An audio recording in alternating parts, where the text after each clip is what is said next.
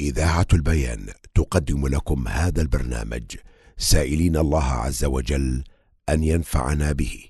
بسم الله الحمد لله والصلاة والسلام على رسول الله وعلى آله وصحبه وسلم. uh, السلام عليكم ورحمة الله وبركاته. Dear brothers and sisters in Islam uh, You're here live in Al Bayan radio station. نرحب بالمستمعين والمستمعات في هذا البرنامج البث المباشر في إذاعة البيان في سيدني أستراليا. نكمل برنامجنا مع مع شيخنا الفاضل الشيخ خالد عيسى فليتفضل مشكورا.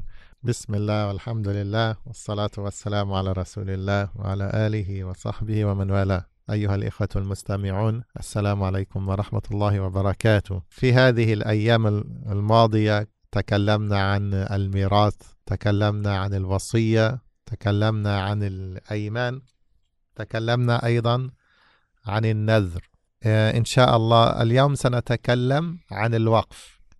المطلع المطلع على الفقه الإسلامي أو, الناظر في تاريخ هذه الأمة الإسلامية يجد أن المسلمين اهتموا كثيرا بهذا الباب.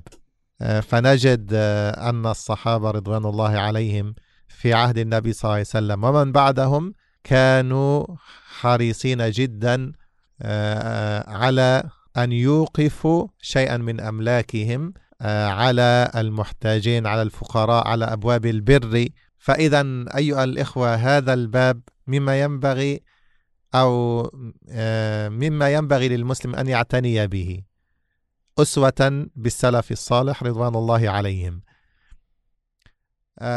أولا الوقف هو تحبيس الأصل وإسبال المنفعة وتسبيل المنفعة. تحبيس الأصل وتس وتسبيل المنفعة. أن يكون عندك ملك فتحبس هذا الملك. وما يخرج منه من مال ما يخرج منه من ثمرة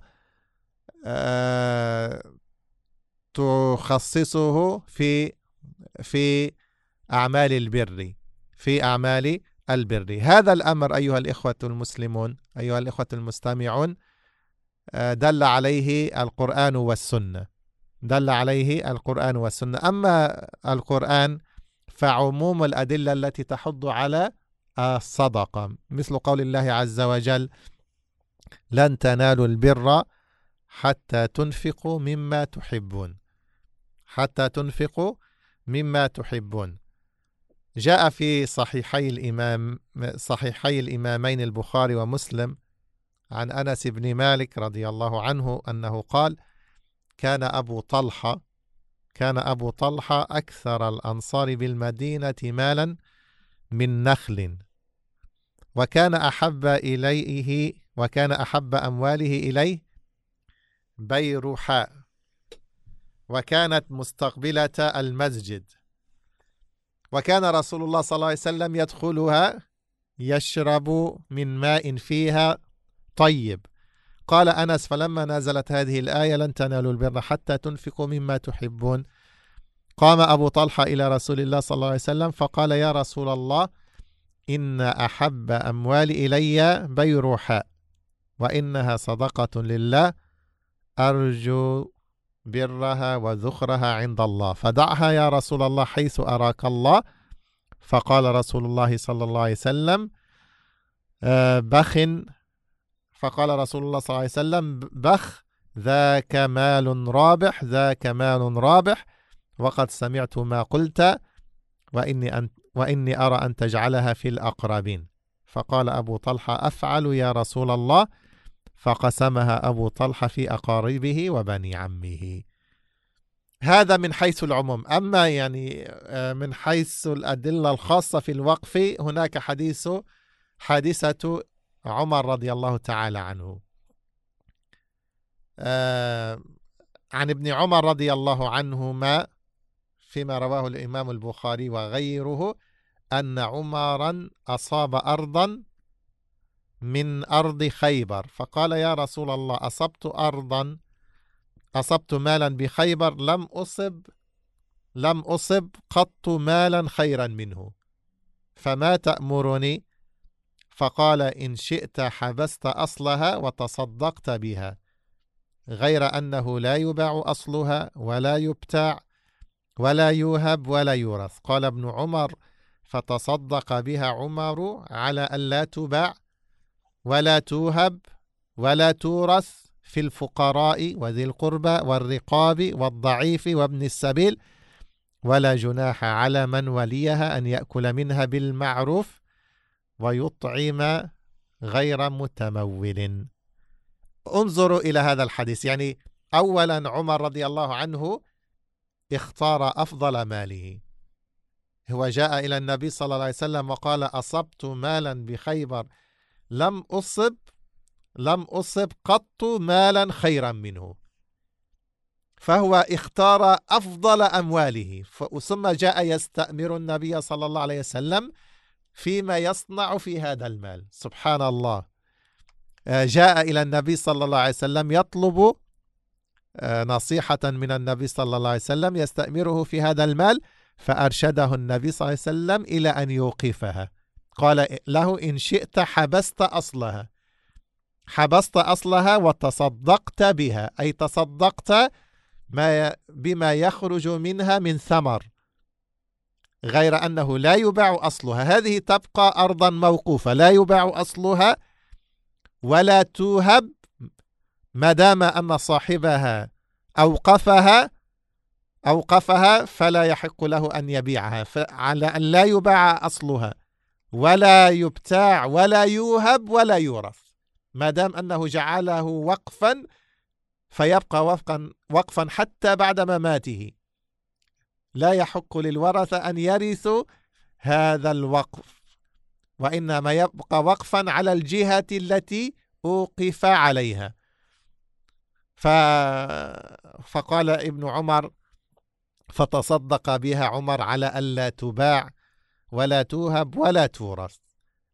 فأخذ بوصية النبي صلى الله عليه وسلم وحدد الأماكن وحدد الجهات التي تنتفع بالوقف. فقال في الفقراء وذي القربى ذي القربى أقارب عمر والرقاب والضعيف وابن السبيل فجعل هذه الأرض وقفا على هؤلاء. وللواقف أن يحدد الجهة التي يريد. ولا جناح على من وليها أن يأكل منها. فاشترط أيضا عمر أن أن المتولي لهذا الوقف لا جناح لا حرج عليه أن يطعم منها أن يأكل منها بالمعروف ويطعم غير متمول من غير أن يتمول من غير آه، أن يأخذ مالا أو يأخذ منها شيئا يتموله يأكل منها ويطعم بالمعروف Dear listeners, uh, Alhamdulillah wa salatu wassalam ala Rasulullah. All praise due to Allah. May Allah send His peace and blessings upon His final Prophet Muhammad sallallahu alayhi wasallam. Um, in this uh, afternoon program, we have discussed many topics, many very interesting topics that are not often discussed. We have spoken about an inheritance, we've spoken about bequesting, we've spoken about oaths, we've spoken about uh, vows. Today, inshallah, we'll speak about al waqf. Al waqf is when a person leaves something as uh, as a continuous charity, um, as maybe a trust. Um, if it's that's probably the most accurate English translation. If we read in the books of fiqh, the books of Islamic law and Islamic tradition, we find that the Muslims paid a lot of attention to the issue of the, the waqf to leave behind some of their wealth and their possessions for the benefit of others in a, a, as a charitable, uh, you know, as a charitable deed. Maybe sometimes they, they might call it as a benevolent uh, act or a uh, you know, something like that. So we find that many of the Muslims throughout history paid a lot of attention to making a waqf, uh, and uh, which is to leave some property or some wealth uh, that will provide an income, provide uh, a, a, profit. That that uh, money or that that benefit will come to the the needy among the Muslims and uh, throughout history many many times you know, from the time of the prophet sallallahu through to later ages you know there are some traditional and historic Muslim towns and cities where over time, uh, yeah, the, the the the properties, a large proportion of the properties in the town have become a waqf. And the definition of a waqf is where the the uh, actual property or the asset is fixed, and we'll speak about what it means to be fixed. But the benefits of that property are for good causes, for charitable causes. And whatever, as we said, whatever benefit comes out of that property or that asset, then this is uh, specified for charitable causes. Uh, the proof or the uh, the the inspiration and the proof and the basis of of this is taken from the Quran and the Sunnah. As for the Quran, uh, it's taken from the general verses of charity. Uh, for example, Allah subhanahu wa ta'ala says, لَن تَنَالُوا الْبِرَّ حَتَّى تُنْفِقُوا مِمَّا تُحِبُّونَ You will not attain piety until you give that which you most love. When this verse was revealed to the Messenger sallallahu alaihi wasallam, there was a man by the name of Abu Talha, one of the companions of the Prophet sallallahu alaihi wasallam. He was of the richest men of Medina. When he heard this verse, he immediately wanted to implement it. He said he, he heard the verse, You will never attain piety until you give that which you love. And definitely every believer he wants to achieve piety. So he looked at the wealth that he loved the most of all of his assets and properties. He found that it was an orchard that was in front of the message of the Prophet ﷺ. It was a beautiful orchard. It, it, had a lot of fruits, a lot of um, you know, uh, gave a lot of produce, a lot of profits, very profitable uh, as well its close proximity to the masjid of the Prophet. Also, it had a water source where the Prophet on his way to the masjid, would walk through his orchard and would drink from its water, which bring a lot of happiness to Abu uh, Abu Talha. So he thought the most loved property to him was this orchard called Bayruha.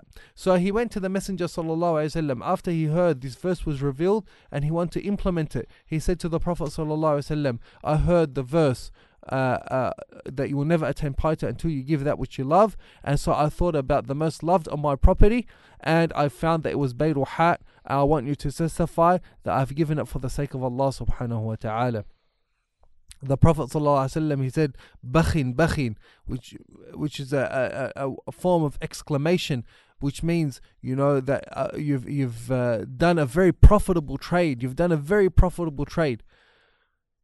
Then the Prophet ﷺ, he said that I find the best is for you to distribute the wealth of this orchard to your relatives. And so Abu Talha distributed the the um, the profits of the orchard to his relatives and his uh, and his cousins. Uh, so that is from the from the Quran, the, the verse and the story that's related to the understanding of the Sahaba and the practice of the Prophet ﷺ when it came to this verse. Also, we have uh, the story or the hadith of Umar ibn al-Khattab radiallahu that's narrated by his son Abdullah ibn Umar radiallahu that is recorded in Sahih al-Bukhari that uh, Umar radiallahu he said that he received a large portion of, of wealth or, or, or a very uh, big property or asset uh, in uh, after uh, uh, after Khaybar. And he went to the Messenger وسلم, and he told him that my share of the booty of Khaybar is is wealth that I have never received anything better than that in my life. I've never owned anything better in my life.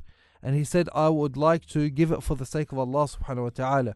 So the Prophet ﷺ, he said, if you like, you can make it into a waqf, where that it is it is something that is fixed, that it is not to be sold, it's not to be given as a gift, and it's not to be inherited. It will become that's what we mean when it, when we say the waqf is something that is standing, something that is fixed for charitable purposes. It cannot be sold, it cannot be gifted, it cannot be inherited and for you to make it the benefits and the profits and the wealth that comes out of that property to be given to the uh, to your relatives, uh, to freeing slaves, to uh, uh to the weak, to the, those who are stranded in their travels, um, to to give them assistance. And he made a condition as well that there's no harm for the uh, for for the trustee of that um, for the trustee of that uh, property for him to eat from that property and to give others to eat from that property uh, in a reasonable way but not in a profitable way. So, this hadith we derive from it um, the basis of this concept of al waqf. أيضا من الأدلة أيها الإخوة من الأدلة ما ذكره الإمام الزيلعي آه، أنه كان لرجل آه، من بني غفار. عينا يقال لها روما بئر روما. وكان يبيع القربة منها بمد. كان إذا أراد أحد آه، أن يستسقي من هذه من هذه البئر آه، كان يبيعه القربة. وهي عبارة عن وعاء كانوا يستخدمونه في ذلك الزمان آه، مصنوع من جلد. كان يبيع القربة منها بمد وقلنا أن مد هو ملء الكفين ملء الكفين من تمر أو بر أو شعير فكان يبيع القربة منها بمد. فقال له صلى الله عليه وسلم أتبيعي أتبعنيها بعين في الجنة؟ فقال الرجل يا رسول الله ليس لي ولا لعيالي غيرها. ليس لي ولا لعيالي غيرها. فبلغ ذلك عثمان بن عفان رضي الله تعالى عنه فاشتراها منه بخمسة وثلاثين ألف درهم. ثم أتى النبي صلى الله عليه وسلم فقال أتجعل لي ما جعلت له؟ يعني والنبي صلى الله عليه وسلم جعل لذلك الرجل عينا في الجنة مقابل تلك البئر. فعثمان رضي الله عنه قال أتجعل لي ما جعلت للرجل؟ فقال نعم. قال قد جعلتها للمسلمين. فأوقفها عثمان رضي الله تعالى عنه أوقفها على المسلمين. مقابل يعني ليس لمقابل في هذه الدنيا وإنما طمعا في أن يفوز بالجنة وأن يثاب بعين مثلها في الجنة. أيضا من الأدلة أيها الإخوة على الحديث المشهور الذي يعرفه معظم الناس إذا مات ابن آدم انقطع عمله من إلا من ثلاث صدقة جارية أو علم ينتفع به أو ولد صالح يدعو له. والصدقة الجارية هي التي تتجدد منافعها عبر الزمن كسكن الدار وركوب الدابة وماء البئر. فإذا أوقف إنسان دارا على الفقراء فهو ينتفع بس يعني ينتفع آه، بهذه الدار ينتفع بانتفاع الفقراء من هذه الدار ويصله آه، ويصله أج ويصله أجرها حتى بعد مماته.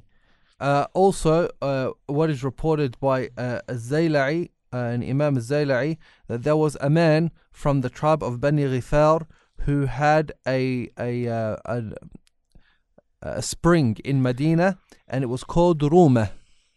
And this man, he used to ha- own this land, which had this spring, and he used to sell its fresh water, the fresh water from this spring, one uh, jug, which is a measure of, of, of water, one jug of of this water for uh, uh, for a mud, which is two handfuls of dates. And that's how he that's his that was his source of income. The Messenger sallallahu alaihi wasallam he said, "What would you say if you gave this spring of water for the sake of Allah, and Allah would replace it with you with a spring in paradise. Beautiful. The man he said that I don't have any other source of income other than this for to support myself and my wife and my family. So he turned down this offer. Uthman ibn Affan radiallahu anhu heard of this and he asked the Messenger sallallahu alaihi wasallam uh, he actually went and bought the the spring, the land and the spring from that man for thirty five thousand dirhams, which are gold, uh, which are silver pieces. Then he said to the Messenger sallallahu alaihi wasallam, "If I give this spring for the sake of Allah, will, would I have similar reward to what you said to this man?" The Prophet ﷺ said yes. So Uthman radiallahu anhu made this spring free for the Muslims, and he bought it not for any recompense in this dunya, but rather so that he could earn the spring in paradise that the Prophet ﷺ had promised him. Uh, also of the proof is the famous hadith that many Muslims know that when a person dies, all of his deeds are cut off except from three, and one of them is a continuous charity or a righteous son that prays for him, or knowledge that is beneficial or that people benefit after him. So the one that we are concentrating on today is a continuous charity. And a continuous charity is that which is that which uh, its its benefits are, are benefited uh, continuously. Like for example, living in a house, um, or or, uh, or or as we said, a a well or a or a water source, um, an animal that people would ride on and use for charitable purposes. No. آه، من الأدلة آه، آه، الإجماع يعني صرح غير واحد من أهل العلم بأن إجماع الصحابة منعقد على صحة الوقف ذكر صاحب المغني أن جابرا رضي الله عنه قال لم يكن أحد من أصحاب النبي صلى الله عليه وسلم ذو مقدرة إلا وقف. إلا وقف. وهذا إجماع منهم. فإن الذي قد- قدر منهم على الوقف وقف. واشتهر ذلك ولم ينكره أحد فكان إجماعا. ولكن آه، انظروا سبحان الله إلى هذا القول من جابر أن الصحابة رضوان الله عليهم لم يكن أحد منهم ذو قدرة على الوقف إلا وقف. وهذا يدل على انتشار ذلك في زمن الصحابة وأن المسيرين منهم كانوا يفعلون ذلك وكانوا لا يتركون هذا الفعل. لما يعلمون من منفعة هذا على الواقف بعد موته. Also, of the proof of waqf and, and that it is legislated in Islam is the consensus of the scholars. Many of the scholars they, they made it very clear that waqf is something that is unanimously agreed upon by the scholars. Uh, and of those scholars is uh, the author of Al Mughni, who narrated from Anas radiallahu anhu, who said that any of the Sahaba who had the ability to to give up a property for the sake of Allah, to make any property or any of his assets a waqf, then he would do so. So this narration from Anas shows that this was the practice of the Sahaba for those who, had the financial ability, and this was done in the presence of the other companions, and nobody uh, uh, detested that or protested and, and, and contested that that was not part of the Sharia. So this is a sign of their consensus of their approval of this, that this is something legislated in the Sharia of Islam. نتكلم أيها الإخوة عن أغراض الوقف عن أغراض الوقف. آه، تتنوع أغراض الوقف بحسب تعدد أوجه, أوجه البر. ولكن نذكر أهم أهم هذه الأغراض. آه، من هذه الأغراض نشر الدعوة الإسلامية. آه، لو نظرنا في التاريخ الإسلامي لوجدنا أن كثيرا من المسلمين كانوا ينشئون المدارس والكتاتيب. وكانوا لا, لا يفعلون هذا فقط بل كانوا يوقفون عليها الأملاك. آه، أملاكا آه، ما يخرج من هذه الأملاك كانوا يدفعون رواتب للمدرسين للقيمين للقائمين على هذه المدرسة. أيضا كانوا ينفقون على الطلبة. كانوا ينفقون على الطلبة وهذا من الأمور المشهورة في آه، التاريخ الإسلامي. فإنشاء المساجد إنشاء المدارس وحتى الآن آه، في بعض الدول الإسلامية آه، بعض من أراد أن يبني مسجدا أحيانا أحيانا آه، وزارة الأوقاف أو دار الأوقاف يشترطون عليه أن يوقف أن يوقف على هذا المسجد بعض الأملاك من أجل أن تسدها أن تسد حاجة أو أن تسد رواتب القائمين على هذا المسجد. فإذا هذا أمر كان شائعا منتشرا بين المسلمين في البلاد الإسلامية وقد ساعد هذا كثيرا على نشر الدعوة الإسلامية وعلى تعليم المسلمين أمور دينهم وعلى تخريج العلماء. فهذه من أو- أوجه البر العظيمة التي ينبغي للمسلمين إلى الآن يعني حتى في هذا العصر أن يهتموا بها. فمن كان فمن كان ذا استطاعة على أن يبني مدرسة وأن يوقف لها وقفا حتى ينفق من منه على المدرسين وعلى الطلاب فهذا من أوج- أوجه البر التي كان يعتني بها المسلمون فيما مضى. So as we said from the uh, um, from the statement of Anas radiallahu anhu that it was the practice of the Sahaba. Anyone who had the ability and, and who, who was well off and wealthy, then they would, if they had the ability, then they would dedicate part of their assets, part of their property as a waqf for the benefit of the Muslims. What is the benefit of the waqf? First of all, is that it is a way to spread the Islamic da'wah, the Islamic propagation, to spread Islamic teachings. It was the practice of many Muslims in the past, in many Muslim countries, that they would build schools for free of charge for charitable purposes and also make with these schools assets and properties that would make profits to serve and be a, as a as a way that the school could be self-sufficient. So there would be they would build a school and also they would have businesses or they would have properties that would be rented out and from that uh, income it would be used to uh, pay the wages of the administration of the school to pay the wages of the teachers and even giving um, some um, some financial assistance to the students to encourage them to learn and for it to be an incentive for them to learn and uh, lift the burden off their families who otherwise uh, would be dependent on their children to work and help them make an income. So, uh, so this was the practice of the Muslims uh, historically. Um, even in building a masjid, uh, they would make uh, as well attached to the masjid. They would make assets that would bring benefit to the masjid, so that it would pay the expenses uh, uh, um, of the masjid. Um, there are in some Muslim countries uh, in in the current time, anyone that wishes to build a masjid, the uh, um, the Islamic authority or the or the Islamic ministry or the Islamic department in that country would actually make it a condition. If you want to build a masjid, then you also have to make a um, a, a, a, a business that would um, make the masjid self-sufficient to cover the accommodation and cover the bills and the uh, and, and the needs of the masjid to make the masjid self-sufficient for it to be continuous not dependent on others where the, the income may not be uh, consistent or reliable من أغراض الوقف الرعاية الاجتماعية الرعاية الاجتماعية بعض الناس يوقف بعض الممتلكات ويقول ما يخرج منها ينفق مثلا على على ذريتي مثلا أو ينفق منها على الفقراء أو على المساكين. منهم من يوقف يعني فقط لأصحاب الحاجات لمن من عندهم من مبتلى ببعض العاهات.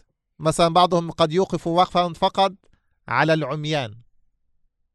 أو على البكم أو على مثلا آه، الأيتام وهكذا. وهذا يساعد كثيرا في سد حاجات أهل الحاجة. وهذا كان يرفع عبئا كبيرا عن كواهل الدولة أو الخلافة. فهذا أيضا كان منتشرا يعني في في بلاد الإسلام. في بلاد الإسلام. إذا من من أغراض من أغراض الوقف آه، الرعاية الاجتماعية. تخصيص تخصيص أهل الحاجات أو أهل العاهات بهذه الأوقاف. وهو أيضا من أعمال البر لأن يعني من كان في حاجة أخيه كان الله في حاجته. من سد حاجة أخيه سد الله حاجته. فأيضا هذا مما مما يرغب فيه. Of the other goals uh, or the purposes of the waqf is for um, charitable uh, and social uh, or social charity or to satisfy the social need of people. Uh, so a person can uh, make a waqf and make it specific only for his uh, for his offspring, for his children and his grandchildren, for them uh, for for it to be a, a, constant income or guaranteed income for them that you know it's not something that's going to be sold or distributed or divided or inherited that it's just for the family and and uh, the income that comes from that asset from that property from that business whatever it may be is uh, distributed among the family, or a person can can uh, do it so that the beneficiaries of that uh, of that uh, waqf is for um, people who are in need, and that could be um, different types. It could be the poor, it could be the orphans, it could be, for example, people with a specific type of d- disability. That this is for um, that um, the beneficiaries are, for example, the blind or the deaf or or what it, whatever it may be. So anyone who has a specific, so it could be specified to any category of people.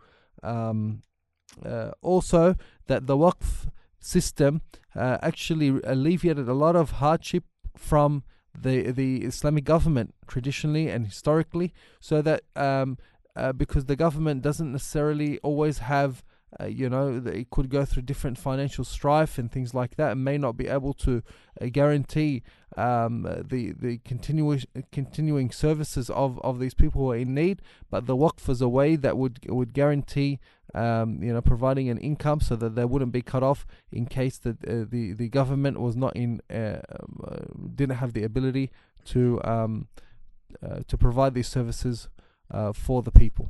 من أغراض الوقف أيها الإخوة أيضا الرعاية الصحية. آه، يعني هذا الغرض هو من أوسع المجالات التي وقف المحبسون أملاكهم عليها.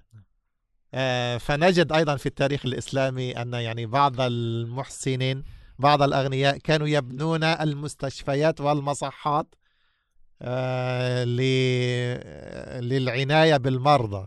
وكانوا يوقفون أملاكهم عليها من أجل يعني أيضا البحث الطبي البحث العلمي آه الذي يساعد هؤلاء المرضى.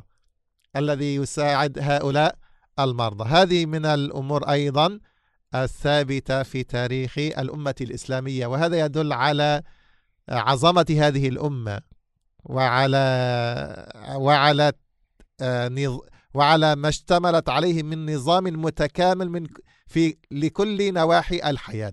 من أيضا من أسباب من أسباب الوقف ذكر بعض العلماء آه، الغرض الأمني والدفاعي ولعلهم أخذوا هذا من قصة خالد بن الوليد رضي الله تعالى عنه حيث أنه حبس سلاحه يعني أدرعه آه، جعلها في وقفا في سبيل الله. حبسها يعني لأن تستخدم في سبيل الله. روى أبو هريرة رضي الله عنه أن رسول الله صلى الله عليه وسلم بعث عمرا من أجل أن يجمع الصدقة. فقيل منع ابن جميل وخالد بن الوليد والعباس عم رسول الله صلى الله عليه وسلم.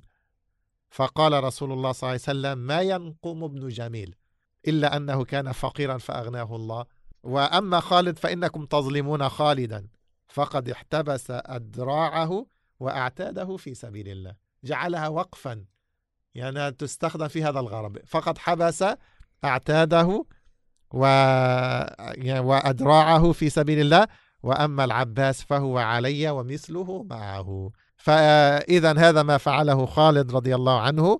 جعل ما امتلك من سلاح وكان مشهورا رضي الله عنه كان فارسا عظيما فجعل ما امتلكه من أسلحة وقفا في سبيل الله Now, also of the uh, of the benefits of the waqf is um, uh, providing healthcare, providing healthcare. So this was one of the ways that healthcare was provided to the Muslims traditionally um, in the Islamic uh, civilization uh, through the waqf system, where those of uh, the rich among the society would establish hospitals and healthcare centers and remedial uh, remedial centers, um, also research institutes that would build these buildings and also make certain properties and assets a way of generating income for those who will work in them for the benefit of the Muslims, for the benefit of those who, who could not pay for their medical services um, so this is a way of uh, of of of